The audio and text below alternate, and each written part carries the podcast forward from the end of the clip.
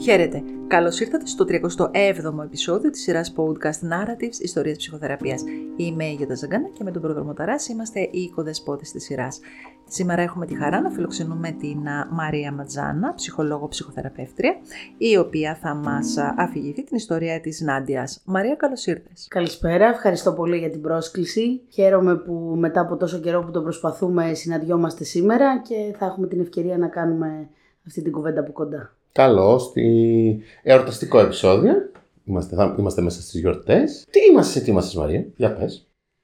Λοιπόν, σκεφτόμουν πάρα πολύ σε σχέση με τους θεραπευόμενους που βλέπω τα τελευταία χρόνια, ποια ιστορία να φέρω. Διάλεξα την Άντια νομίζω για τρεις λόγους. Ο ένας αφορά λίγο την, τη δύναμη που επιδεικνύουν οι γυναίκες πολλές φορές να αντεπεξέλθουν και να επιβιώσουν και έτσι ήθελα να διαλέξω μια γυναικεία ιστορία.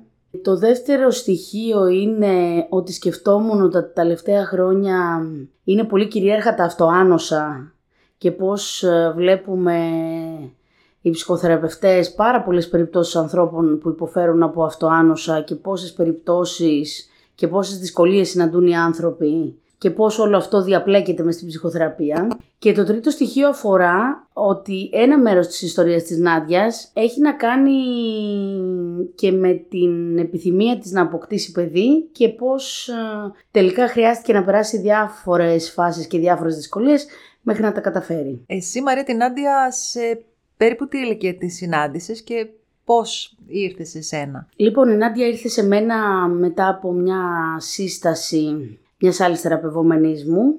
Στο πρώτο ραντεβού την είχα δει με το σύζυγό της. Είχαν έρθει από κοινού να με συναντήσουν και μου περιέγραφαν κάποιες δυσκολίες που είχαν στη μεταξύ τους σχέση, αλλά και διάφορες δυσκολίες και διάφορες δυσκολίες που ε, είχε ο καθένας ξεχωριστά. Μετά από εκείνη την κοινή συνεδρία κάπως αποφασίσαμε από κοινού ότι ο καθένας χρειαζόταν να δουλέψει ατομικά με ένα διαφορετικό θεραπευτή.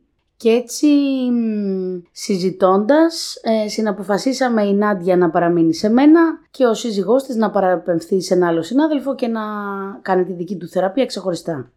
Τα αρχικά θέματα ποια ήταν που έτσι είχαν έρθει ως ζευγάρι; Εξέφραζαν και οι δυο μία δυσκολία που έβγαινε στη σχέση.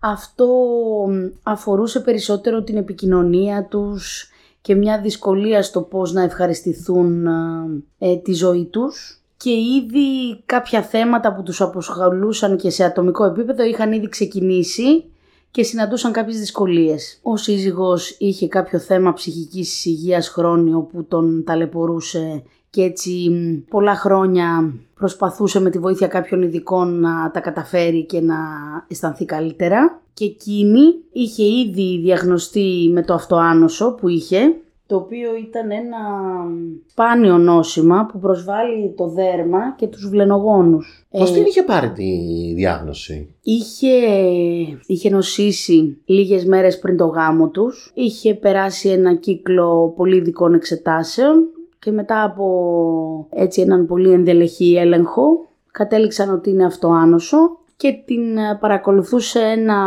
team εξειδικευμένων γιατρών σε κάποιο γενικό νοσοκομείο. Πριν το γάμο, αυτό κάπως είχε κάποια σημασία για εκείνη, το είχε πάρει κάπως; Η Νάντια όταν πρώτο ήρθε και ξεκινήσαμε τα ραντεβού δεν φαινόταν να το συνδέει Πώς δηλαδή και νόσησε λίγες μέρες πριν παντρευτεί. Σταδιακά βέβαια κάπως αρχίσαμε να το επεξεργαζόμαστε αυτό και είχε αρχίσει να βλέπει σταδιακά ότι είχε ένα αρκετά μεγάλο εσωτερικευμένο άγχος που ίσως αυτό κάπως να πυροδότησε και την εμφάνιση του νοσήματος. Mm-hmm. Άγχος σχετικά με το γάμο. Φαίνεται να είχε ένα χρόνιο άγχος που αφορούσε διάφορους τομείς της ζωής της και φαινόταν αυτό να έχει ξεκινήσει από την ηλικία περίπου των 18-19 ετών που τότε έχασε τον πατέρα της. Mm, από τι τον έχασε; Είχε νοσήσει από καρκίνο, ήταν ο γονιός με τον οποίο είχαν πιο στενή σχέση και κάπως φαίνεται ότι έκτοτε η ζωή της άλλαξε, όχι μόνο σε σχέση με την απώλεια του πατέρα της, αλλά κυρίως γιατί φάνηκε να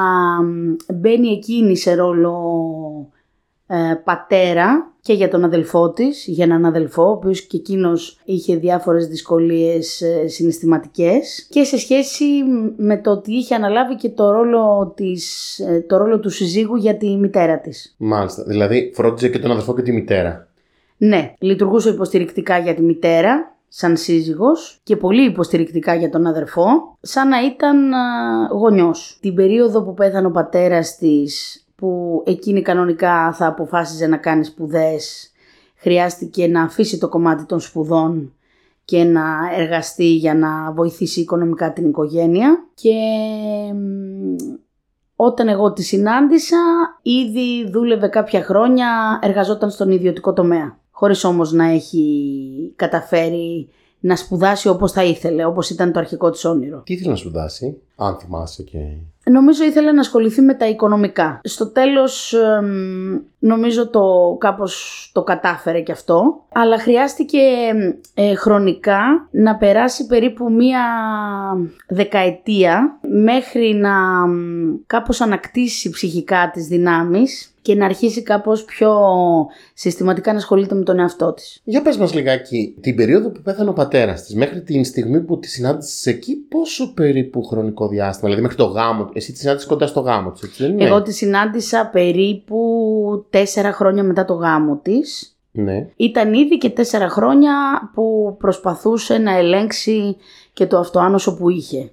Πόσα χρόνια μετά το θάνατο του πατέρα της, της βγήκε το αυτοάνωσο. Περίπου 10. Mm Κατάφερε τελικά, ας πούμε, το να χάσεις στα 18 στον πατέρα σου και έτσι με ένα τέτοιο τρόπο μπορεί να είναι ένα πολύ σημαντικό στοιχείο της ζωής της. Κατάφερε να πενθήσει ή ε, καταπιάστηκε με το να φροντίσει τη μητέρα της και τον αδερφό της και στην ουσία δεν είχε την ευκαιρία να... Νομίζω ότι το πένθος για τον πατέρα της ήταν κάτι που δεν θα μπορούσε να έχει πολύ χώρο ε, είχε αναλάβει τέτοιο κεντρικό ρόλο στην οικογένεια που αυτό δεν επέτρεπε πάρα πολύ να πενθήσει. Ακόμα και όταν ξεκινήσαμε μαζί την ψυχοθεραπεία, φαινόταν σαν να πενθούσε λίγο-λίγο και σταδιακά. Δεν ήταν ένα θέμα δηλαδή το οποίο ερχόταν και με το οποίο καταπιανόταν. Ήταν σαν να απελευθέρωνε συναισθήματα με έναν πάρα πολύ αργό και σταδιακό τρόπο και κάπως περισσότερο εστίαζε στο πόσο της έλειπε και πόσο διαφορετικά θα ήταν τα πράγματα αν ζούσε. Πώς διαφορετικά; Νομίζω επειδή ήταν ένας γονιός από τον οποίο αντλούσε δύναμη και ενώ ήταν η κόρη αυτής της οικογένειας φαινόταν περισσότερο να έχει ταυτιστεί μαζί του, νομίζω ότι έλειπε η ασφάλεια που έπαιρνε από εκείνον, μια σταθερότητα, ε, μια εμπιστοσύνη που έδειχνε στην ίδια και στις δυνάμεις της. Και κάπως το θετικό νομίζω ήταν ότι είχε καταφέρει όσα χρόνια έζησε ο πατέρας της να έχουν μια καλή σχέση και να εσωτερικεύσει αυτό το θαυμασμό Οπότε, αν και τον είχε χάσει, είχε καταφέρει να κρατάει εσωτερικά το ότι τη θαύμαζε και το ότι είχε εμπιστοσύνη και κάπως νομίζω αυτά ήταν τα υλικά που αξιοποιούσε για να προχωράει. Εκείνος της έδινε την ευκαιρία να είναι αδύναμη, να είναι φροντισμένη, να είναι κάτω από τη σκέπη του ή ε, και μαζί του είχε αυτόν τον ρόλο; Δεν γίνεται μεγάλη αναφορά στο κομμάτι αυτό. Φαίνεται και εκείνη να μην έχει πρόσβαση σε τέτοιες πληροφορίες. Φαίνεται ουσιαστικά σαν να είχαν ένα ιδιαίτερο δέσιμο, σαν να είχε δείξει και σε εκείνη μία εμπιστοσύνη ενώ είχε αυτός ο πατέρας ένα πρωτότοκο γιο, ο οποίος όμως ήδη εκδήλωνε κάποια συμπτώματα ψυχικής ασθένειας, άρα Υποθέτω δεν ήταν πολύ περήφανος γι' αυτόν. Ε, τον δυσκόλευε πάρα πολύ που ο πρωτότοκος γιος του εμφανιζόταν πιο αδύναμος ε, σε σχέση με τις προσδοκίες του. Κάπως φαινόταν ότι είχε γίνει αυτή η αντιστροφή, οπότε ενώ εκείνη ήταν η δευτερότοκη κόρη, κάπως λειτουργούσε σαν πρωτότοκος γιος και ανάποδα. Οπότε από το ρόλο κάπως που της έδινε νομίζω, ε, ήταν σαν να την σαν να τις ενέπνεε για τη ζωή μόνο δύναμη, μόνο αγωνιστικότητα, μόνο αποφασιστικότητα, μόνο ένα κυνήγι για τα όνειρά της και για τους στόχους, χωρίς νομίζω να της επιτρέπεται πολύ, αλλά όχι μόνο από εκείνον από τον πατέρα, νομίζω και από το υπόλοιπο οικογενειακό πλαίσιο, να κάνει κάπως επαφή με τα αδύναμα συναισθήματα που Κάπως αυτά φαίνεται ότι βρήκαν χώρο και συναντήθηκαν με την εμφάνιση του αυτοάνωσου. Μαρία, η σχέση της με τη μητέρα της ποια ήταν; Η σχέση με τη μητέρα φαινόταν να είναι σχετικά καλή. ε, χωρίς εντάσεις ή συγκρούσεις, όχι πάρα πολύ στενή, ούτε και εντελώς ε, τυπική και αποσυνδεδεμένη. Θα την έλεγα μία αρκετά κοντινή σχέση, κυρίως όμως υποστηρικτική για τη μητέρα, φροντιστική από τη μεριά της Νάντιας και εγώ τουλάχιστον στην αρχή έβαζα πάρα πολλά ερωτηματικά αν η μητέρα της μπορούσε να τη φροντίσει. Φαίνεται ότι και αυτό κάπως άρχισε να γίνεται όταν η Νάντια νόσησε. Τότε τη φρόντιζε. Τότε μάλλον ξεκίνησε να της δείχνει πιο ενεργά το ενδιαφέρον της και επειδή για τη μητέρα της ε, το αυτοάνωσο κάπως είχε καταγραφεί σαν ένα θέμα οργανικό και όχι όπως εμείς σκεφτόμαστε τα αυτοάνοσα ότι μπορεί να έχουν και μία ψυχολογική βάση, φαινόταν ότι αγχωνόταν πολύ και αγωνιούσε για την υγεία της και κάπως λίγο περισσότερο μπορούσε να μπει σε έναν πιο φροντιστικό ρόλο, λίγο πιο μαμαδίστικο. Με πολλή αγωνία όμως από τη μεριά της για το τι θα γίνει με την κόρη της και πώς θα εξελιχθούν τα πράγματα. Γιατί η Νάντια, τουλάχιστον την περίοδο που τη συνάντησα εγώ, ε, το αυτοάνωσο παρουσίαζε αρκετές εξάρσεις, οπότε συνεχώς έπρεπε να βλέπει τους γιατρούς της, ε, να αλλάζει την αγωγή, να είναι σε επαφή με το σύστημα υγείας και να κάνει εξετάσεις. Ήδη δηλαδή ταλαιπωρούνταν 3-4 χρόνια και για αρκετά χρόνια και για αρκετά επόμενα χρόνια που ήταν μέσα στην ψυχοθεραπεία συνέχισε το αυτοάνωσο να την ταλαιπωρεί. Ο ρόλος παρέμενε. Δηλαδή ο ρόλος του αδύνα, του, συγγνώμη, του δυνατού στο σπίτι, του πρωτότου κουγιού, ας πούμε στερεοτυπικά, παρέμενε σαν ρόλος παρόλο που ήταν ο άνθρωπος από την οικογένεια που είχε κάποια σωματική ασθένεια ο ρόλος σε σχέση με την πατρική οικογένεια κάπως παρέμενε. Η Νάντια νομίζω χρειαζόταν να γίνει ο διαμεσολαβητής μεταξύ της μητέρας και του αδερφού της. Κατά καιρούς ε, οι δυο τους δεν τα πήγαιναν καλά ή είχαν κάποια θέματα στη μεταξύ τους σχέση. Οπότε ο ρόλος σίγουρα στην πατρική οικογένεια παρέμενε. Και βέβαια ο ρόλος που είχε προσθεθεί στη νέα οικογένεια με το σύζυγό της ήταν ότι και εκεί, ενώ νοσούσε με αυτό άνοσο, και εκεί έπρεπε να είναι δυνατή, διότι σε σχέση με τα θέματα που αντιμετώπιζε εκείνος, η αίσθηση ήταν ότι εκείνη τα καταφέρνει καλύτερα ή τουλάχιστον η προσδοκία ήταν ότι θα έπρεπε να τα καταφέρνει καλύτερα. Ενδιαφέρον πάντω δεν είναι ότι ε, έχουμε δύο ανθρώπους στην οικογένεια, τον πατέρα της και εκείνη, ότι είναι στην ουσία ισχυρή ας πούμε της οικογένειας. Και είναι και οι δύο που έχουν μια πολύ σοβαρή ασθένεια σωματική. Δηλαδή συνήθως βλέπουμε έναν άνθρωπο ο οποίος έχει σωματική ασθένεια πολύ σοβαρή όπως είναι ένα σοβαρός αυτοάνωσο, όπως είναι καρκίνος, κάπως σαν αυτός να μην έχει την ταυτότητα του ισχυρού, να είναι αυτός που τον ταντεύουν, που κάπως η οικογένεια ρίχνει το μεγαλύτερο βάρος γύρω από εκείνον ή εκείνη. Ναι, συμφωνώ έτσι όπως το τοποθετείς. Μοιάζει όντως να είναι παράδοξο. Νομίζω ότι ένας πολύ βασικός στόχος στην ψυχοθεραπεία ήταν όντως να κάνει επαφή με αυτή την ευάλωτη πλευρά της, που νομίζω ότι αυτό είναι και το κομμάτι που της πήρε τον περισσότερο χρόνο να δουλέψει ήταν ένα κομμάτι που δεν το καταλάβαινε πολύ συναισθηματικά. Νοητικά νομίζω είχε καταλάβει από την αρχή για τι πράγμα μιλάμε. Αλλά συναισθηματικά νομίζω ότι δυσκόλευε πάρα πολύ και ίσως και να αμφισβητούσε πάρα πολύ αν θα καταφέρει να το πετύχει τελικά και να δει τον εαυτό του σε έναν άλλο ρόλο. Τον οποίο τον οραματιζόταν σαν ρόλο. Δηλαδή έλεγε κάποια στιγμή ε, θέλω κι εγώ βρε παιδί μου να μπορώ να είμαι υπό τη σκέπη της μαμάς μου και του αδερφού μου δεν είμαι σίγουρη ότι μπορούσε να τον οραματιστεί αυτό το ρόλο, γιατί επιφανειακά δεν φαινόταν να έχει κανένα προνόμιο αυτός ο ρόλος. Δηλαδή, καταλαβαίνω με την κοινή λογική τι έχει να κερδίσει ένας αδύναμος σε μια οικογένεια. Εννοείς ναι. εκτός από φροντίδα. Ναι, εννοώ ότι Εκτός okay. αν δεν υπήρχε φροντίδα σε αυτήν την οικογένεια. Δηλαδή, ναι. αν δεν υπήρχε η έννοια της φροντίδας, οπότε ο, είτε είσαι δυνατός είτε είσαι αδύναμος, δεν θα το πάρεις. Νομίζω η φροντίδα, έτσι όπως την καταλάβαινε αυτή η οικογένεια, είναι μια πολύ... ήταν μια πολύ στερεοτυπική φροντίδα, όπως μπορεί να την εννοούν οι άνθρωποι όταν δεν έχει χρειαστεί να κάνουν ενδοσκόπηση, να ψάξουν τον εαυτό τους, που μπορεί να ήταν, αν υπήρχε μια δύσκολη στιγμή, βοηθούσαν ο ένας τον άλλον. Κάπως έδειχναν αλληλεγγύη. Αν κάποιο μέλος χρειαζόταν κάτι και είχε μια εκτακτή ανάγκη, ε, συσπυρώνονταν και βοηθούσαν αυτό το μέλος. Ναι, αυτή η φροντίδα υπήρχε, όμως νομίζω ότι επειδή ο πρωτότοκος γιος είχε χρειαστεί να φροντιστεί όσο αδύναμος ή για πολλά χρόνια η οικογένεια να στραφεί σε εκείνον, νομίζω ότι ε, κάπως είχαν χωριστεί οι ρόλοι, έτσι όπως δίνονται στις οικογένειες οι ρόλοι, οπότε τη θέση του αδύναμου ήδη την είχε καταλάβει κάποιος, οπότε δεν νομίζω ότι υπήρχε δεύτερη θέση για άλλον αδύναμο, αλλά δεν νομίζω ότι η Νάντια καταλάβαινε για... και νομίζω ότι αυτό της πήρε και πολύ καιρό, αν θα μπορούσε να φροντιστεί.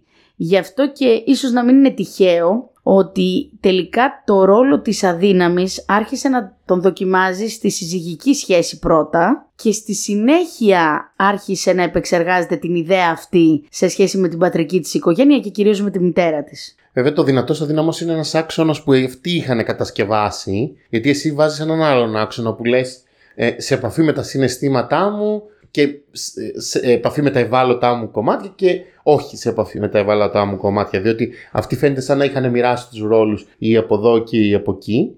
Και όντως, όταν μοιράζονται οι ρόλοι είναι πολύ δύσκολο να, ε, να διαλέξει τι θα διαλέξει το αδύναμο, ξέρω εγώ. Ή όταν είσαι αδύναμος, αποκλείται να έχεις και δυνάμεις. Ή όταν είσαι δυνατός, αποκλείται να έχεις και αδυναμίες. Γιατί είναι πολύ διαδικό αυτό το σύστημα. Εσύ το θέτεις στο επίπεδο της επαφής με τα συναισθήματα πιο πολύ.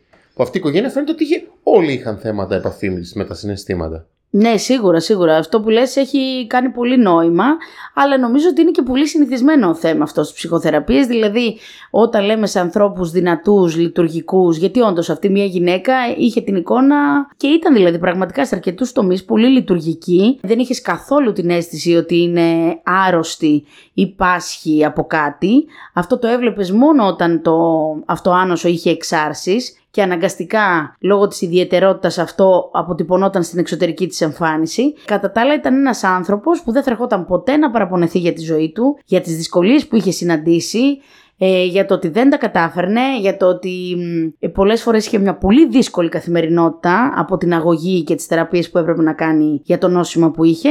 Πολύ σπάνια έδινε ένα στίγμα και το μοναδικό στίγμα που επέτρεπε να δίνει ήταν όταν πια ήταν πάρα πολύ εξαντλημένη και εξουθενωμένη και αυτό ήταν η κόποση. Κάπως έτσι ξεκινήσαμε στη θεραπεία. Ο σύζυγός της ήταν φροντιστικός απέναντί της, δηλαδή... Ο, σύζυγό της, ο σύζυγός της ήταν ε, φροντιστικός απέναντί της, όμως νομίζω ότι και εκείνος επειδή ήταν αρκετά δυσκολεμένος, ειδικά την περίοδο που τους γνώρισα και ανέλαβα την άδεια σε θεραπεία, ήταν περισσότερο σαν να την έβαζε και εκείνος σε έναν ρόλο μητέρας. Πολλές φορές ασυνείδητα γινόταν αυτό από τη μεριά του, δεν νομίζω ότι και εκείνος μπορούσε να το αντιληφθεί. Οπότε αυτό ήταν μια άλλη πρόκληση, πώς θα μπορούσε σε αυτή τη σχέση πραγματικά να έχει το ρόλο της συζύγου ή να αποκτήσουν σαν ζευγάρι μια ισοτιμία και να μπορούν με κάποιο τρόπο να φροντίζουν ο ένας τον άλλον χωρίς όμως να πέφτει πάλι δυσανάλογα το βάρος προς τη μεριά της. Όπου τώρα παρατηρούμε δηλαδή ότι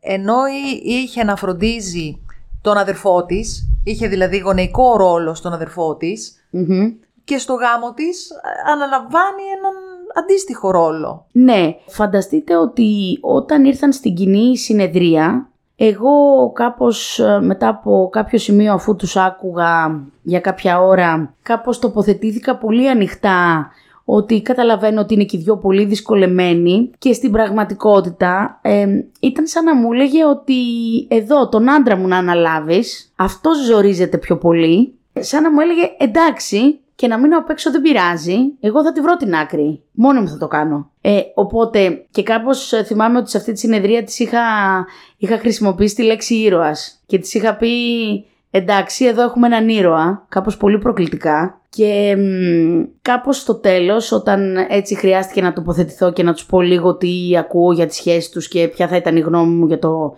πώς να συνεχίσουμε, της είπα ότι στη θεραπεία δεν θα χρειαστεί να διαλέξουμε ποιος έχει περισσότερη ανάγκη και ποιος θα χρειαστεί να φροντιστεί. Θεωρώ ότι και οι δύο έχετε ανάγκη και οι δύο θα πρέπει να φροντιστείτε.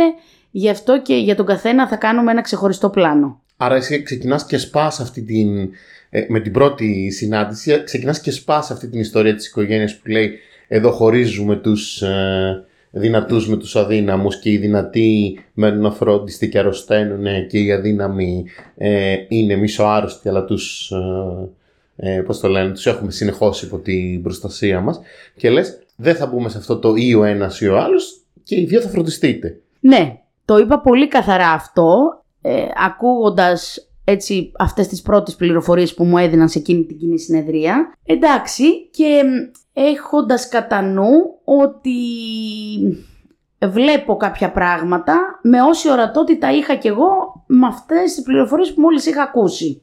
Δηλαδή όλα αυτά που κάπως συζητάμε εκ των υστέρων ξεδιπλώθηκαν μέσα σε μια μακροχρόνια θεραπεία και νομίζω ότι ναι, ίσως θα έλεγα ότι η πρώτη παρέμβαση πιο σημαντική ήταν αυτή τότε. Εκείνη το, το ζούσε ενοχοποιητικά ότι θα πάρω και εγώ φροντίδα ε, ενώ ουσιαστικά ο άντρας μου χρειάζεται περισσότερο όπως το θεωρούσε εκείνη; Ενοχοποιητικά δεν το ζούσε, αλλά νομίζω ότι ήταν σαν, σαν να αναρωτιόταν τον πρώτο καιρό ότι σαν να μου έλεγε ωραία, Δηλαδή, όταν λέμε θα φροντιστώ από την ψυχοθεραπεία και τι θα πάρω από την ψυχοθεραπεία. Εννοώ ότι ήταν σαν να ήταν σε επαφή και σαν να είχε αντίληψη ποιες δυσκολίες συναντούσε στην καθημερινότητα, στη ζωή της, στη σχέση της με το σύζυγο. Νομίζω αυτή τη συναισθηματική φροντίδα για την οποία μιλούσα εγώ δεν νομίζω ότι μπορούσε να γίνει καθόλου χειροπιαστή. Νομίζω πήρε πάρα πολύ καιρό για να αρχίσει να καταλαβαίνει τι λέμε σε συναισθηματικό επίπεδο και επειδή νομίζω ότι είναι πολύ σημαντικό να σας το πω και αυτό, ε, είναι ένας άνθρωπος ο οποίος έμεινε πολύ λίγο καιρό στα ατομικά, κάποιους μήνες, 6-7 μήνες και στη συνέχεια η πρότασή μου ήταν να μπει σε μια θεραπευτική ομάδα. Νομίζω βοήθησε πολύ και ο συνθεραπευτής που είχα τότε σε εκείνη την ομάδα, ο οποίος είχε, το είχε πολύ αντιληφθεί αυτό που συζητάμε για το ρόλο και για τη συναισθηματική φροντίδα και ήταν κάτι ε, που της το καθρέφτιζε πολύ συστηματικά και της μιλούσε γι' αυτό. Οπότε εκτός από τη δική μου φωνή, που, ήταν η που ήμουν για εκείνη η βασική της θεραπεύτρια, νομίζω μέσα στην ομάδα γινόταν πάρα πολύ συστηματική δουλειά σε σχέση με αυτό. Σε μια ομάδα προσπαθούσε, δηλαδή στην ομάδα της προσπαθούσε να πάρει αυτόν τον ρόλο, να πει εγώ είμαι υγιής, θα σας πάρω στην πλάτη μου, αφήστε με μένα ρε παιδί μου την παλεύω. Νομίζω ότι στην ομάδα ε, δεν τον έπαιρνε αυτό το ρόλο τους φρόντιζε τους άλλους, γιατί είχε ούτως ή άλλως μια τέτοια φροντιστική πλευρά. Δεν νομίζω ότι θα ήταν ρεαλιστικό να πούμε ότι θα προχωρήσει τη θεραπεία της ε, και θα σταματήσει να έχει μια τέτοια φροντιστική διάσταση. Νομίζω ότι ήταν και υγιές αυτό το κομμάτι που είχε. Νομίζω όμως ότι ένα κομμάτι της το χαιρόταν ή το κρυφοχαιρόταν, θα έλεγα, ότι μπορούσε να είναι κάπως σε ένα περιβάλλον ασφαλές με άλλα αδέρφια ισότιμα. Νομίζω έτσι εγώ την έβλεπα στην ομάδα.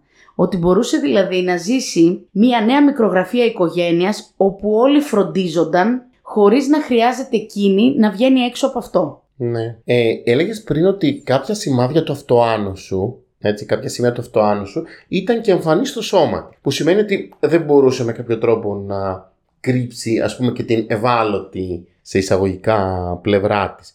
Αυτή τι την αποτύπωση πάνω στο σώμα της που φαντάζομαι ξέρω εγώ μπορεί να το έβλεπαν και οι άλλοι που μπορεί να το παρατηρούσαν και τα μέλη της ομάδας ή οι άνθρωποι έξω πώς, πώς την αντιλαμβανόταν αυτή την αποτύπωση της ευαλωτότητας στο σώμα της που πλέον ήταν εμφανής ας πούμε στο γύρο κόσμο Ναι, εντάξει, νομίζω δεν θα ευνηδιαστείτε. Μιλούσε πολύ ανοιχτά για το αυτό άνοσο. Δεν μιλούσε καθόλου σαν ένας άνθρωπος στιγματισμένος. Μόλον ότι ισχύει αυτό που λες ότι ήταν εμφανές όταν τη συναντούσε κάποιος ή την πρωτογνώριζε ότι κάτι της συμβαίνει. Αυτό σαρκαζόταν πολύ και έκανε πολύ χιούμορ με αυτό, ακόμη και στα πολύ δύσκολά της. Και νομίζω ότι αυτός ο ηρωισμός και αυτή η γενναιότητα έβγαινε και σε αυτό. Είχαν άλλα μέλη στην ομάδα αυτοάνωσα. Είχαν τουλάχιστον δύο-τρία μέλη είχαν ε, διαφορετικά αυτοάνοσα και έτσι κάπως αυτό βοήθησε στο κατά πόσο η ασθένεια είναι ένας κώδικας να μας συνδέει με τους άλλους ή τι ευκαιρία αναδύεται με την ασθένεια, τι έχουμε να αξιοποιήσουμε όταν νοσούμε και πώς αλλιώς μπορούμε να οραματιστούμε μια ζωή παίρνοντας μαζί και τις δυσκολίες της ασθένειας. Πώς προχώρησε λοιπόν η πορεία της; Λοιπόν, από τη στιγμή που μπήκε στην ομάδα έτσι αποτέλεσε ένα πάρα πολύ ε, σημαντικό μέλος της ομάδας. Ήταν έτσι ένα πολύ σταθερό σημείο αναφοράς και για τα επόμενα μέλη κάθε φορά που γινόταν μια προσθήκη.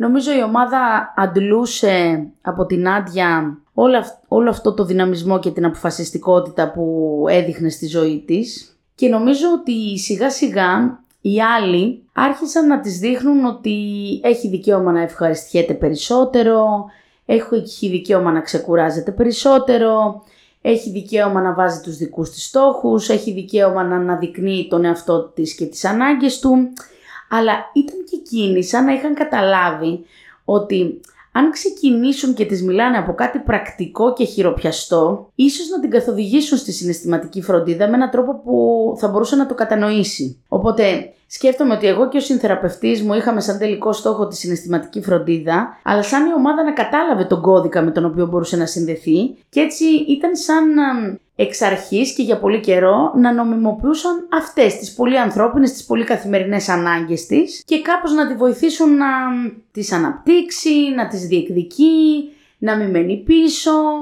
Ε, νομίζω αυτό ήταν το πιο κυρίαρχο. Εκείνη την βοήθεια από τους άλλους, έστω την πρακτική. Δηλαδή, έλα βρε παιδί μου να σου πούμε εδώ, μην κουράζεσαι, όλα αυτά που τις πρωτοέλεγαν. Πώς την λάμανε; Δηλαδή καθόταν να την λάβει και την ευχαριστιόταν, ήταν σαν αμένα κάρβουνα και έπρεπε να τη δώσει πίσω. Πώς ήταν αυτή η θέση; Νομίζω ήταν ένας παράξενος συνδυασμός. Νομίζω ότι ο μισός της εαυτός ήταν σαν να κοίταζε τους άλλους κάπως παράξενα και αμήχανα και σαν να τους ρωτούσε γιατί μου το λέτε αυτό; Εσείς τι βλέπετε σε μένα που εγώ δεν βλέπω; Και νομίζω ότι ένα άλλο της κομμάτι λογικό, αλλά και με πολύ εμπιστοσύνη νομίζω στη θεραπευτική διαδικασία, έλεγε εντάξει δεν πολύ καταλαβαίνω, αλλά για να το λέτε, στο τέλος κάπου θα καταλήξουμε, κάπου πάει αυτό. Και νομίζω ότι για πολύ καιρό πορευτήκαμε με αυτό το διπλό συνέστημα. Ο άντρας της με τη δική του θεραπεία είχε προχωρήσει; Ο άντρας της είχε μπει και εκείνος σε θεραπεία, ναι, ε, προχωρούσε.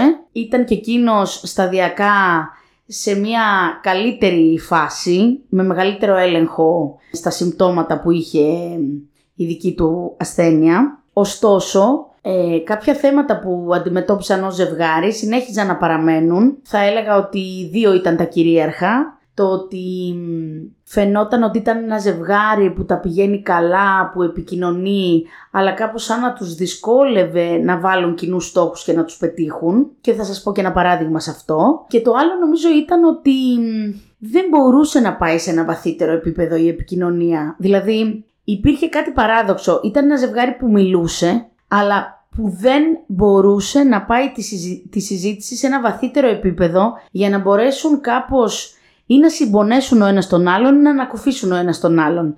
Και έτσι, ναι, συζητούσαν σε σχέση με άλλα ζευγάρια που δεν συζητάνε καθόλου, αλλά κάπως δυσκολεύονταν να το πάνε παρακάτω. Δυσκολεύονταν να το πάνε παρακάτω ή είχαν κάποιο λόγο που κρατούσαν αυτή τη, την επιφάνεια στη συζήτηση και στην κατανόηση; Νομίζω ότι επειδή σταδιακά ένα από τα θέματα που τους απασχολούσε ήταν η απόκτηση παιδιού και τι θα γινόταν με αυτό, αυτό το θέμα ήταν πάρα πολύ νευραλγικό για πάρα πολλούς λόγους. Και συνήθως η δυσκολία στη συζητήση είχε να κάνει γύρω από αυτό. Δηλαδή, γιατροί της Νάντιας της υπεδείκνυαν με έναν τρόπο ότι μάλλον δεν θα έπρεπε να γίνει μητέρα, διότι θα ήταν εντελώς απρόβλεπτα τα αποτελέσματα σε μια περίπτωση πιθανής εγκυμοσύνης. Θα έπρεπε για να μπει σε μια εγκυμοσύνη να ρυθμίσει ή να μειώσει δραστικά τις δόσεις της θεραπείας και του φαρμάκου που έπαιρνε και αυτό θα είχε μεγάλο κίνδυνο στο να αναζωπηρωθεί το αυτοάνωσο και να έχει απρόβλεπτες παρενέργειες. Α, ε, της μιλούσαν ακόμη και για διακοπή της κοίησης ή τεράστια υποτροπή σε σχέση με το νόσημα, γεγονός που τη φόβιζε. Αυτό ήταν το ένα. Οπότε ήταν και απαγορευτική, ας πούμε, η ενδεχομένη εγκυμοσύνη. Ναι. Διοχέτευαν, τις διοχέτευαν οι γιατροί πάρα πολύ φόβος σε αυτό το κομμάτι. Το άλλο που τις έλεγαν μαζί με αυτό, που αυτό αφορούσε και άλλους στόχους που έβαζε η ίδια, ήταν μια γενικού τύπου οδηγία μην αγχώνεσαι. Ε, επειδή νομίζω οι γιατροί κάπως ε, έχουν ταλέντο σε αυτή την οδηγία, δεν, εγώ δεν καταλάβαινα καθόλου τι περιλάμβανε η οδηγία μην αγχώνεται, διότι μην αγχώνεται για την κεντρική, για την επίσημη γιατρό της, σήμαινε να μην κάνει τίποτα. Δηλαδή, στοιχειοδός να πηγαίνει στη δουλειά της και να γυρίζει σπίτι της να ξεκουράζεται. Αυτό, περι, αυτό περιελάμβανε το να μην αγχώνεται.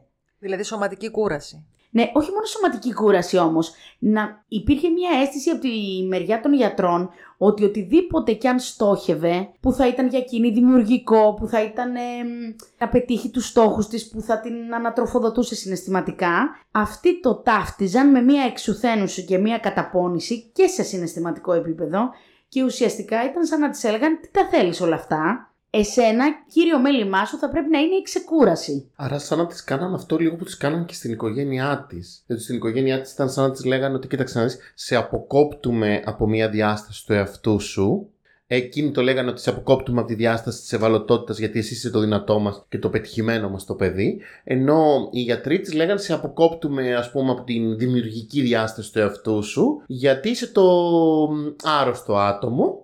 Οπότε το μόνο που μπορείς να συνδέσει είναι με χαλαρά, ε, ήρεμα και ξέρω εγώ ασφαλή νερά. Ναι, έχεις πολύ δίκιο σε αυτό. Επίσης αυτό το θέμα της απόκτησης παιδιού ήταν ένα θέμα στο οποίο και σε αυτό ε, όταν κάποια στιγμή με ρώτησε ευθέως τι πιστεύω, της είπα ότι πιστεύω ότι αξίζει τον κόπο να δοκιμάσει. Αυτή ήταν η απάντησή μου σε σχέση με το θέμα της απόκτησης παιδιού. Δηλαδή της είπα ότι οκ, έλα να βρούμε ένα τρόπο να συμβουλευτείς τους γιατρούς σου και αν το αποφασίσεις μαζί με τον άντρα σου να εμπλακείτε στο πώς θα αποκτήσετε παιδί χωρίς να χρειαστεί να διακινδυνεύσεις. Αλλά επειδή καταλάβαινα ότι ήταν πολύ μεγάλη της επιθυμία αυτό, εγώ τουλάχιστον δεν μπορούσα να σταθώ από τη μεριά των γιατρών και να συμμαχίσω με τους γιατρούς σαν να τις λέω εξ αρχής ότι αυτό ξέχνατο δεν πρόκειται να γίνει ή ξέρεις και εγώ φοβάμαι πάρα πολύ όπως οι γιατροί σου μην πάθεις κάτι. Οπότε εδώ θα διαπραγματευτούμε μια ζωή κάπως περιορισμένη ή μίζερη. Είπες ε, νωρίτερα ότι και με το στόχο των σπουδών κάτι έκανε που τον είχε αφήσει στα 18. Ναι, ε, αυτό που έκανε κάποια στιγμή, κάποια χρόνια μετά αφού είχε ξεκινήσει να δουλεύει ήταν ότι είχε ξεκινήσει να σπουδάζει οπότε αυτό είχε ήδη ξεκινήσει και το οποίο και αυτό ε, σε συζητήσεις που έκανε με τη γιατρό της κάπως η γιατρός της ήταν σαν να της έλεγε εντάξει τώρα αφού δεν σπούδασες τότε που ήταν να σπουδάσεις τι το θες και αυτό και αυτό μπορεί να σε αγχώνει ή αν ξέρω εγώ εκείνη είχε ραντεβού με τη γιατρό την περίοδο της εξεταστικής η γιατρός της έλεγε αγχώνεσαι πάρα πολύ, τι τις θες εξετάσεις τώρα, να ορίστε μπορεί να έκανες υποτροπή γιατί χρειάζεται να διαβάσεις αυτή την περίοδο. Γινόταν άμεση σύνδεση με ό,τι πήγαινε να πετύχει, ότι αυτό φταίει ή αυτό υποκινεί τις υποτροπές. Άρα, επειδή μου μιλάμε για μια γυναίκα η οποία αντί για να της μιλούν για την προστασία και τους περιορισμούς που έχουμε σαν άνθρωποι, συνέχεια τις μιλούσαν με αποκλεισμούς. Δηλαδή, αντί ναι. να τις λένε, ας πούμε, να προστατεύεσαι, να προστατεύεις την υγεία σου, να μην παίρνεις όλους τους ανθρώπους στην πλάτη σου, να ε, προστατεύεις τα όνειρά σου, να κάνεις χώρο για τον εαυτό σου, ε, εκείνοι σαν να τις λέγανε, ωραία, λοιπόν, σπουδές γιοκ, ε, παιδί γιοκ, όνειρα, σαν να πάλι να την περιορίζανε πάρα πολύ. Ναι, ε, έχεις δίκιο σε αυτό και αυτό που άφησα στη μέση πριν ε, σε σχέση με το θέμα της απόκτησης παιδιού για να ολοκληρωθεί λίγο η εικόνα είναι ότι και με το σύζυγό της ο διάλογος ήταν ότι εκείνος της έλεγε με κάποιο τρόπο εμείς τώρα δύο άνθρωποι δυσκολεμένοι ή με τα θέματά μας που πάμε να ξανοιχτούμε, είναι πολύ μεγάλος ο πύχης, δεν θα τα καταφέρουμε. Και εκείνη έλεγε ότι γιατί όχι, γιατί να μην τον βάλουμε αυτό το στόχο, γιατί, γιατί να μην έχουμε δυνάμεις, τι έχουν οι άλλοι άνθρωποι περισσότερο από εμάς και δεν μπορούμε να διεκδικήσουμε αυτό το δικαίωμα στην ευτυχία. Ε, και κάπως για πολύ καιρό γινόταν αυτός ο διάλογος. Όπου εκείνη πάλι χρειαζόταν να λέει τα επιχειρήματα του μπορεί να γίνει αυτό που θέλουμε και πάλι βέβαια και σε αυτό το θέμα επαναλαμβανόταν ο ρόλος που είχε. Δηλαδή δεν υπήρχε περιθώριο η ίδια να εκφράσει κάποια αγωνία ή κάποια ανησυχία ή κάποιο δικό της άγχος αφού η εγκυμοσύνη στο τέλος τέλος πρωτίστως την ίδια θα φορούσε προσωπικά. Δεν έμενε κανένας τέτοιος χώρος διότι όλον αυτό το χώρο τον καταλάμβανε ο σύζυγος με τις δικές του αγωνίες και ανησυχίες. Οπότε αναγκαστικά εκείνη Πάλι έπρεπε να κάνει την τολμηρή, πάλι έπρεπε να κάνει τη γενναία, ε, πάλι να λέει ότι θα είναι αποφασιστική και ουσιαστικά να βάζει πλάτη και σε αυτό το πλάνο προσπαθώντας να κάπως εκείνον να τον μετακινήσει, να τον ξεφοβήσει. Οπότε από τη μία είχε κάποιον πολύ πολύ ευάλωτο ε, και από την άλλη κάποιον πολύ πολύ αυστηρό. δηλαδή οι, οι γιατροί που τις δίνουν αυτές τις οδηγίες ε, μου γεννήθηκε η απορία όση ώρα σε άκουγα να λες ότι δεν είναι τόσο αυστηρή και τόσο απορριπτική για κάποια πράγματα. Ανέφερε ήταν άντρα ή γυναίκα; Η γιατρός. Α, ήταν η γιατρός. Η γιατρός, ήταν γυναίκα. Αυτό είναι και το εντυπωσιακό. Πολύ εντυπωσιακό. Ναι, ναι, ναι, ναι. Αυτό, αυτή την εντύπωση μου έδωσες όταν το ναι, έλεγες. Ναι. Απλά ήθελα να το αποσαφηνίσω όταν ήταν η γιατρός. Ναι, η βασική... την απέτρεπε η γιατρό. Ναι, ναι, η βασική γιατρός της ήταν γυναίκα γιατρός Ε, εγώ θέλω να σας πω ότι πάρα πολλές φορές έπιανα τον εαυτό μου να θυμώνει με τη γιατρό της και κάπως δεν καταλάβαινα πώς είναι δυνατόν μια άλλη γυναίκα, δηλαδή γιατί δεν μπορεί καθόλου να της συναισθανθεί και να της μιλήσει με έναν άλλο τρόπο, αφήνοντάς της ένα περιθώριο και ένα ξέφωτο ότι μπορεί και να καταφέρει να το πετύχει. Της απαντούσε γενικά ιατρικά ότι ξέρεις στον κόσμο υπάρχουν κάποιες περιπτώσεις που τα κατάφεραν, αλλά ήταν της το έλεγε με ένα τέτοιο τρόπο πάλι, σαν να της έλεγε σιγά τώρα μην γίνεις εσύ αυτό το σπάνιο ποσοστό που θα καταφέρει να αποκτήσει παιδί και θα είναι και πετυχημένο. Δηλαδή με έναν τρόπο που ε, το έκανε εντελώς ε, μη ελκυστικό και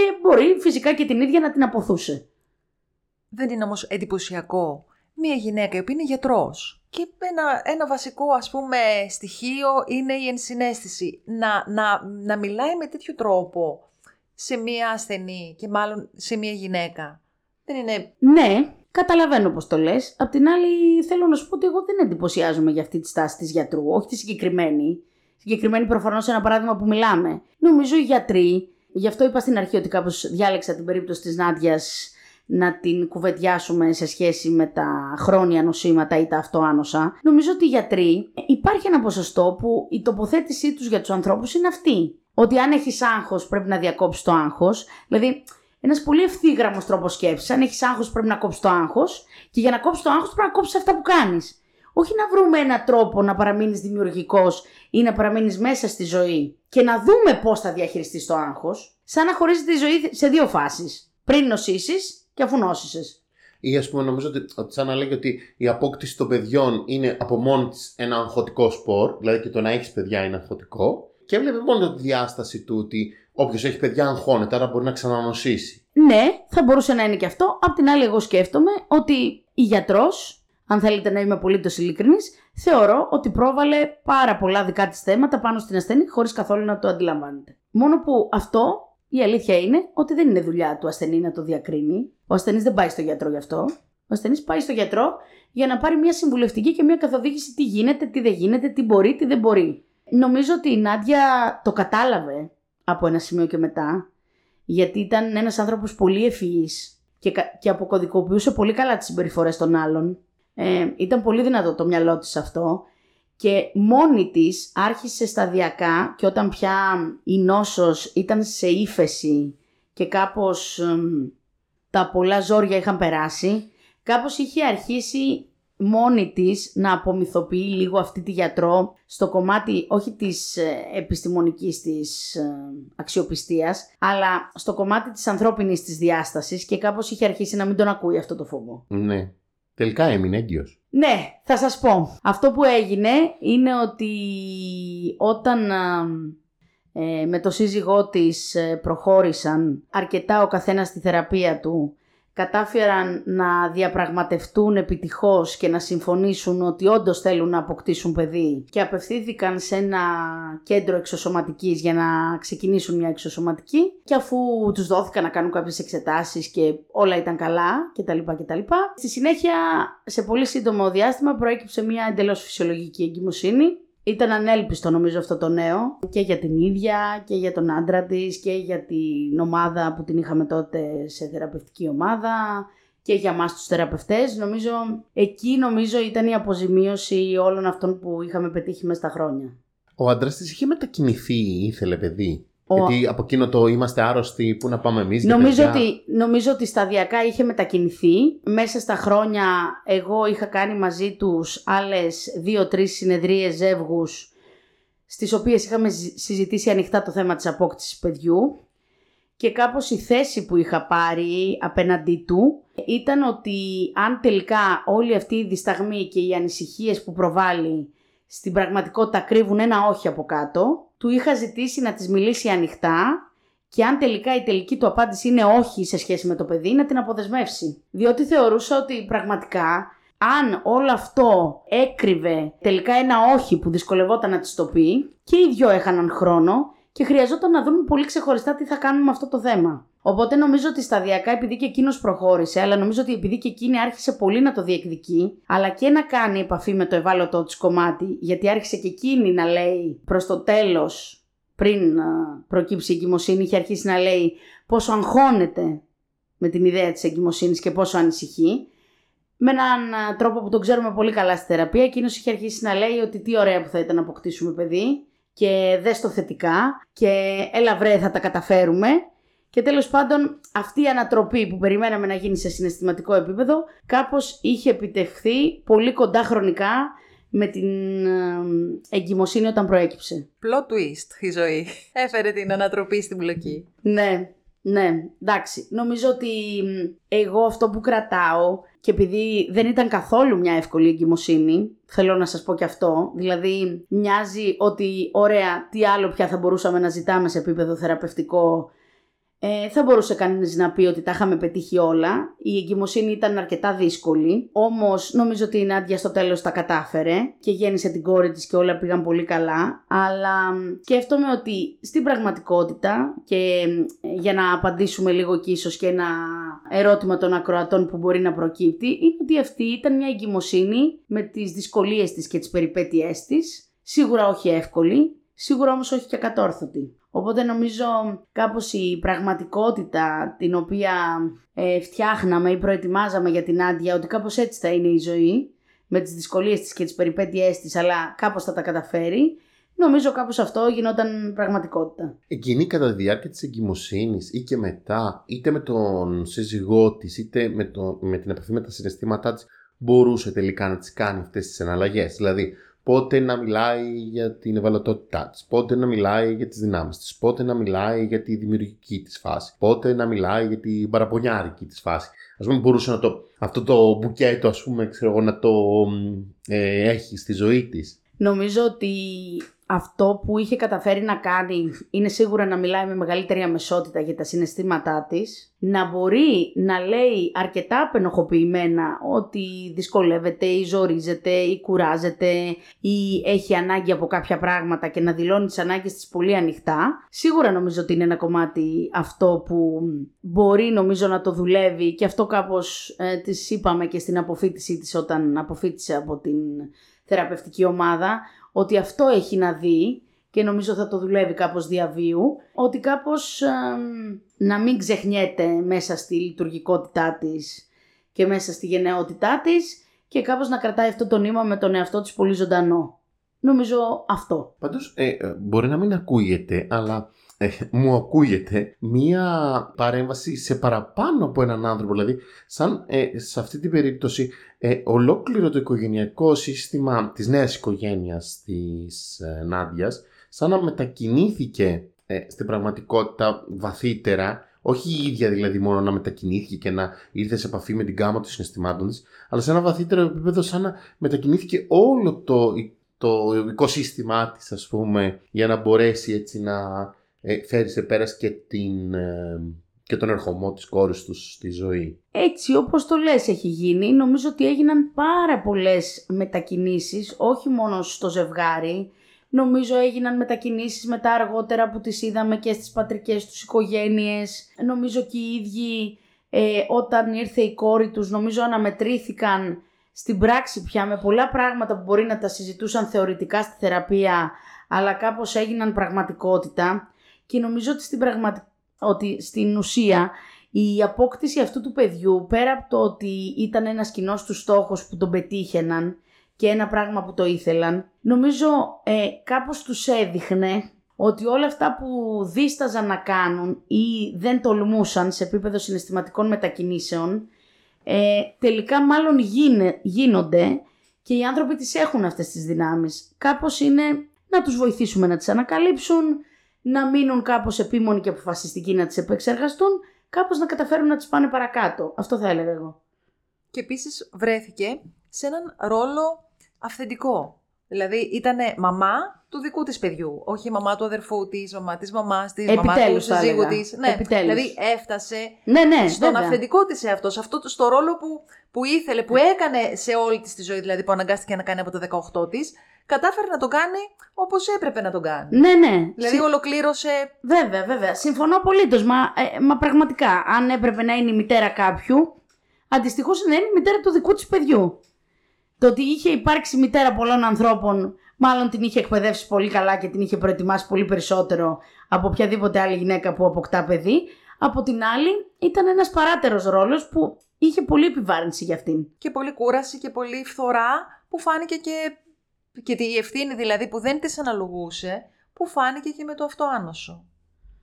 Ναι, ναι, ισχύει έτσι όπως το λες. Συμφωνώ απόλυτα. Ναι, εμένα μου ακούγεται ρε παιδί μου σαν να λέμε ένα ταξίδι προς την απαρτίωση, προς την ε, ολοκλήρωση. Ε, δηλαδή όχι μόνο προς την επίτευξη δημιουργικών στόχων ή επιθυμιών, αλλά σαν να ήταν ένα ταξίδι προς τη, το, να είναι ένας ολόκληρος άνθρωπος αυτή η γυναίκα. Να υπάρχει ολόκληρη, που είναι νομίζω το ίδιο πράγμα λέμε με άλλα λόγια, και κάπως εγώ αυτό που σκέφτομαι δεν είναι ναι μόνο το ίσως ένα πιο επιφανειακό επίπεδο επίτευξης στόχων γιατί το να πετυχαίνει τους στόχους της κάπως το είχε και η ίδια. Δεν ήταν ένα κομμάτι που ε, αμυγός αυτό ήθελε, χρειαζόταν δουλειά στη θεραπεία όσο περισσότερο να τολμάει να ονειρευτεί πράγματα ξεγραμμένα εγώ αυτό θα έλεγα Ναι, σαν να έχει ρε παιδί μου ένα σπίτι εγώ έτσι το αισθάνομαι. Ένα πολυτελές σπίτι το οποίο της επιτρέπανε μόνο κάνα δύο δωμάτια να ανοίξει. Ναι, ναι. Και είχε αυτό το παράδοξο. Δηλαδή, συνέχεια ακούω ένας πολύ δυνατός άνθρωπος που του λέγανε Α, αυτό δεν το μπορείς. Το άλλο δεν πρέπει να το κάνεις. Το άλλο δεν είναι για σένα. Ε, πόσο ακριβώς ήταν μια ταυτότητα δυνατού ανθρώπου που με τόσους αποκλεισμούς; Και σε αυτή την ταυτότητα, πώς ακριβώς χωρούσαν και τα άλλα κομμάτια νομίζω ότι όχι μόνο ε, ήρθε σε επαφή και με τα ευάλωτα, αλλά σαν να παρτιώθηκε κιόλας. Σαν να κάπως να πλούτησε, ας πούμε, έναν ναι. και τα άλλα δωμάτια. Σαν να συγκροτήθηκε, ναι. Μπράβο, μπράβο, ναι, αυτό. Σαν να συγκροτήθηκε, ναι. Εντάξει, πήρε πτυχίο μετά τη γέννηση της κόρης της, να το πω κι αυτό. Δηλαδή, κάπως ε, σκέφτομαι ότι πολύ, πολύ νωρίς στη θεραπεία ε, όταν καμιά φορά κουραζόταν ε, από τη θεραπεία, ενώ και την ψυχοθεραπεία, ή κάπως αμφισβητούσε αν τα πράγματα πηγαίνουν καλά ή αν θα τα καταφέρει. Κάπως θυμάμαι που της έλεγα ότι κοίτα Νάντια όλους τους στόχους θα τους πιάσουμε και με κοίταζε λίγο σαν να μου έλεγε αλήθεια, μήπως με κοροϊδεύεις. Και εγώ ξανά έλεγα ότι να είσαι σίγουρη όλους τους στόχους θα τους πιάσουμε και κάπως αισθάνομαι ότι αυτό που είναι κάπως η... πώς να το πω... Η πίστη στους ανθρώπους, η αισιοδοξία που κάπως τους εμπνέουμε η ελπίδα ότι θα γίνουν τα πράγματα. Κάπως νομίζω συναισθηματικά για πολύ καιρό και στη θεραπεία νομίζω από αυτό κρατιόταν και εκείνη, ε, από αυτό κάπως κρατιόμουν και εγώ για να ε, συνεχίζουμε και να παλεύουμε. Και ελπίζουμε να μετακινήθηκε λίγο και η γιατρός της όταν έμαθε ότι είναι έγκυος και να κατάλαβε ότι μπορούν να συμβούν και πράγματα έξω από την ε, αποστηρωμένη έτσι, επιστημονική άποψη. Λοιπόν, θα σου πω, ε, επειδή και αυτό έχει ένα ενδιαφέρον, η γιατρός της στην πραγματικότητα, δεν ξέρω αν μετακινήθηκε, όταν κατά τη διάρκεια της εγκυμοσύνης χρειάστηκε να ε, της δώσει κάποια χαρτιά, τέλος πάντων και να συνεργαστεί με το γυναικολόγο της Νάντιας, στην πραγματικότητα θα έλεγα ότι ο γυναικολόγος της τη στάθηκε πάρα πολύ. Εγώ κάπως... Ε, σκεφτόμουν ότι θα ήθελα να τον ευχαριστήσω για το πώς στάθηκε. Γιατί στάθηκε για εκείνη σαν μια δεύτερη πατρική φιγούρα και κάπως σαν να της είπε και εκείνος ότι έλα εδώ θα το κάνουμε μαζί. Οπότε τη, κάπως τη βοήθησε και με το να της ε, δώσει μια ασφάλεια και μια σταθερότητα που τη χρειαζόταν αλλά και κάπως σε ό,τι συνεννοήσεις χρειαζόταν να κάνει με τη γιατρό της που επέβλεπε το αυτοάνωσο, κάπως μπήκε εκείνος μπροστά και το ανέλαβε. Και νομίζω ότι και αυτό έχει μια αξία. Να είναι καλά, συγκλονιστικός. Ευχαριστούμε όλους αυτούς τους γιατρούς και κυρίως τους γυναικολόγους που μας στέκονται σε αυτές τις τις μοναδικές σημαντικές στιγμές που μας κρατάνε το χέρι, που μας συμπαραστέκονται. Ναι, ναι, έχεις δίκιο. Έχεις δίκιο. Είναι κάτι άλλο που έτσι από αυτήν την ιστορία θα ήθελες να μας πεις, που δεν σε ρωτήσαμε, που έτσι κρατάς από την πολύ σημαντική και δική σου συμβολή την ε, δική της πορεία. Δεν νομίζω ότι έχω κάτι άλλο να προσθέσω. Αυτό που θέλω να πω, αλλά που ταιριάζει νομίζω πολύ ε, με το ποια είναι η Νάντια και έτσι με την ιστορία της, είναι ότι όταν μιλήσαμε πριν κάποιο καιρό και της είπα ότι κάπως ε, τη ζήτησα την άδειά της και τη συνένεσή της για να παρουσιάσω την ιστορία της, κάπως πολύ γρήγορα, πολύ άμεσα και με πολύ χαρά μου είπε ναι, ναι, ναι, βεβαίως να την παρουσιάσει, βεβαίως. Ε, εγώ χαίρομαι. Αν, αν, αν αυτή η ιστορία βοηθήσει άλλους ανθρώπους, χαίρομαι πάρα πολύ. Και σκέφτομαι ότι εντάξει, και αυτό είναι μια πολύ συμβατή απάντηση με το ποια είναι η ίδια. Και με το πόσο τη βοήθησες εσύ. Δηλαδή, είναι, είναι σημαντικό και, και πρέπει να το αναφέρουμε αυτό και πρέπει να το επισημαίνουμε. Το πόσο σημαντική είναι η, η βοήθεια και η συμβολή του θεραπευτή, της θεραπεύτριας. Γιατί εσύ σε αυτή την ιστορία ήσουν, δηλαδή έδωσες νωρίς τις κατευθύνσεις. Αμέσως τους χώρισες, αμέσως ανέλαβες, αμέσως ενεργοποιήθηκες και τους ενεργοποίησες. Ε, ναι, εντάξει, εγώ θα πω ότι ε, συμφωνώ με το πώς το περιγράφεις. Από την άλλη, εγώ θα το δώσω και στην Άντια εκ, εκτός από μένα. Ε, διότι πολλές φορές αυτές τις ίδιες παρεμβάσεις μπορεί να τις κάνουμε και με άλλους. Το πόσο ένας άνθρωπος αξιοποιεί, αυτό νομίζω κάνει τη διαφορά στη θεραπεία. Ε, πόσο μπορούν οι θεραπευόμενοι να το αξιοποιήσουν, πόσο έτοιμοι είναι και πόση εμπιστοσύνη μπορούν να αφαιθούν να δείξουν και στη διαδικασία. Γιατί σίγουρα σε μια μακροχρόνια ψυχοθεραπεία τίποτε δεν είναι ορατό από την αρχή. Κανείς δεν ξέρει ούτε που θα πάμε, ούτε που θα φτάσουμε, ούτε πόσο μακριά ε, ούτε ποια θα γίνουν, ούτε ποια δεν θα γίνουν και σίγουρα και η ζωή έχει δικές της ανατροπές που πολλές φορές ό,τι και να σχεδιάζουμε πάρα πολλά πράγματα μπορούν να πάνε διαφορετικά από ό,τι τα υπολογίζουμε. Οπότε νομίζω πως, ε, πώς μπαίνουν οι θεραπευόμενοι, πώς η εμπιστοσύνη αφήνουν στη διαδικασία έχει πολύ να κάνει πέρα από το ζήλο ή την προσπάθεια ενός θεραπευτή. Σαφώς και έχει, απλά επειδή εσύ αναφέρθηκες στο, στην ιστορία της, α, της Νάντιας, έτσι, έτσι όπως εσύ τη βίωσες, εγώ ως ακροάτρια από αυτό που εισέπραξα ε, θα ήθελα να το... Δηλαδή η επισήμανση είναι εντελώς προσωπική όπως ακούω τόση ώρα την αφήγησή σου. Ωραία, σε ευχαριστώ, το κρατάω. Ξέρεις, ο, ο καλός θεραπευτής είναι στάνταρ αυτό. Του λες τι καλά που τα έκανες και λέει ο άλλος τα έκανε καλά. Είναι Εντάξει, κλασικό. όχι. Εγώ θα πω ότι μαζί, δεν θα το διαχωρίσω. Μαζί, εγώ έτσι το αισθάνομαι. Σαφώς, απλά μία παρατήρηση. Ναι, Δεν ναι, θέλουμε. εντάξει, ευχαριστούμε εντάξει. πολύ την Άντια για την άδεια που σου έδωσε. Ευχαριστούμε πολύ πολύ και σένα. Αλλά εντάξει, απλά επισημαίνουμε Ναι. ότι επειδή για, για όσους μας ακούνε, είναι σημαντικό και αυτό και πολλοί αναρωτιούνται πώς να διαλέξω θεραπευτή, ποιο είναι το κριτήριο, πώς, ποιος μου ταιριάζει. Ένα μικρό tip, ας πούμε, ότι να, η αυστηρότητά σου από την αρχή και η συμβολή σου από την αρχή υπήρξε καθοριστική. Σαφώς και έπαιξε μεγάλο ρόλο η, η δύναμη της και η θέλησή της. Εγώ άκουγα κιόλας πως ε, ούσες και οι δύο πολύ δυναμικές μιλάγατε για φροντίδα. Δηλαδή, ενώ εσύ έκανες πολύ δυναμικές παρεμβάσεις, τη έλεγες εκεί, είπες στον άντρα της: Άκου να σου πω, αποδεσμευσέ την, ναι, θα χωριστείτε, θα πάρεις φροντίδα, θα κάνεις αυτό, θα πας κόντρα στη γιατρό σου, που είναι επειδή μου πολύ δυναμικές παρεμβάσεις. Πώς και εκείνη είχε ένα πολύ δυναμικό προφίλ, εγώ θα κάνω αυτό, θα κάνω εκείνο, θα φροντίσω τον πατέρα μου, τον άντρα μου, το. Πώς από κάτω, σαν να μιλάγατε και οι δύο για φροντίδα. Ναι, νομίζω ήμασταν πολύ συμβατές σε αυτό. Εγώ θα συμφωνήσω. Ήμασταν πολύ συμβατές. Είχαμε και ένα πολύ παρόμοιο τρόπο και που εκφραζόμασταν και που έβγαινε αυτό. Νομίζω ότι αυτό, σε αυτό ταιριάξαμε πολύ και σκέφτομαι και αυτό που λέει η Γιώτα, γι' αυτό λέω κάπως ότι σας ευχαριστώ, το ακούω, ε, το παίρνω το θετικό feedback. Ε, νομίζω ότι και αυτό παίζει στη θεραπευτική σχέση, δηλαδή η συμβατότητα με κάποιους ανθρώπους σίγουρα έχει και αυτή ένα ποσοστό στο τι θα γίνει στην ψυχοθεραπεία. Και αυτή είναι μια παράμετρος που σίγουρα και αυτή δεν ελέγχεται από την αρχή. Και εσύ φαίνεται ρε παιδί μου σαν να ήσουν όμως η, η βελτιωμένη βερζιόν της, ας πούμε, με κάποιο τρόπο. Σαν δηλαδή να μπορούσες να διατηρήσεις το δυναμικό στοιχείο χωρίς να κάνεις αποκλεισμούς στα συναισθήματά της, τα πιο ευάλωτα. Και νομίζω δουλεύει και αυτό. Δηλαδή, όχι μόνο ότι είσαστε συμβατές, αλλά ότι κάπως σαν να έβλεπε ότι Α, μπορώ να είμαι δυναμική και δυνατή, χωρίς να είμαι αποκλεισμένη από την έννοια της φροντίδας. Ναι, ναι, ισχύει, ισχύει. Έτσι όπως το λες νομίζω είναι. Ναι. Σε ευχαριστούμε πολύ Μαρία. Ευχαριστώ και εγώ για την Ευχαριστούμε πρόσκληση. όλους εσάς για την ακρόαση. Ε, ακούσατε το 37ο επεισόδιο της σειράς podcast Narrative Ιστορίας Ψυχοθεραπείας με την α, προς σημερινή μας προσκεκλημένη Μαρία Ματζάνα, ε, ψυχολόγο ψυχοθεραπεύτρια, η οποία μας αφηγήθηκε την ιστορία της Νάντιας. Ευχαριστούμε πολύ και την Νάντια για την α, άδειά της. Και να ευχηθούμε και καλή χρονιά. Όλα τα καλά για το 2024. Σας ευχαριστούμε που σας είχαμε παρέα μας και το 2023. Ήταν πολύ σημαντική η συμβολή σας το δικό μας ταξίδι εδώ στο Narratives. Καλές γιορτές. Καλές γιορτές σε όλους. Καλή συνέχεια και στο podcast. Ευχαριστούμε πολύ. Καλές γιορτές σε όλους και μην αποκλείετε κανένα κομμάτι σας, είτε τα ευάλωτα, είτε τα δυνατά, είτε τα πιο αδύναμα.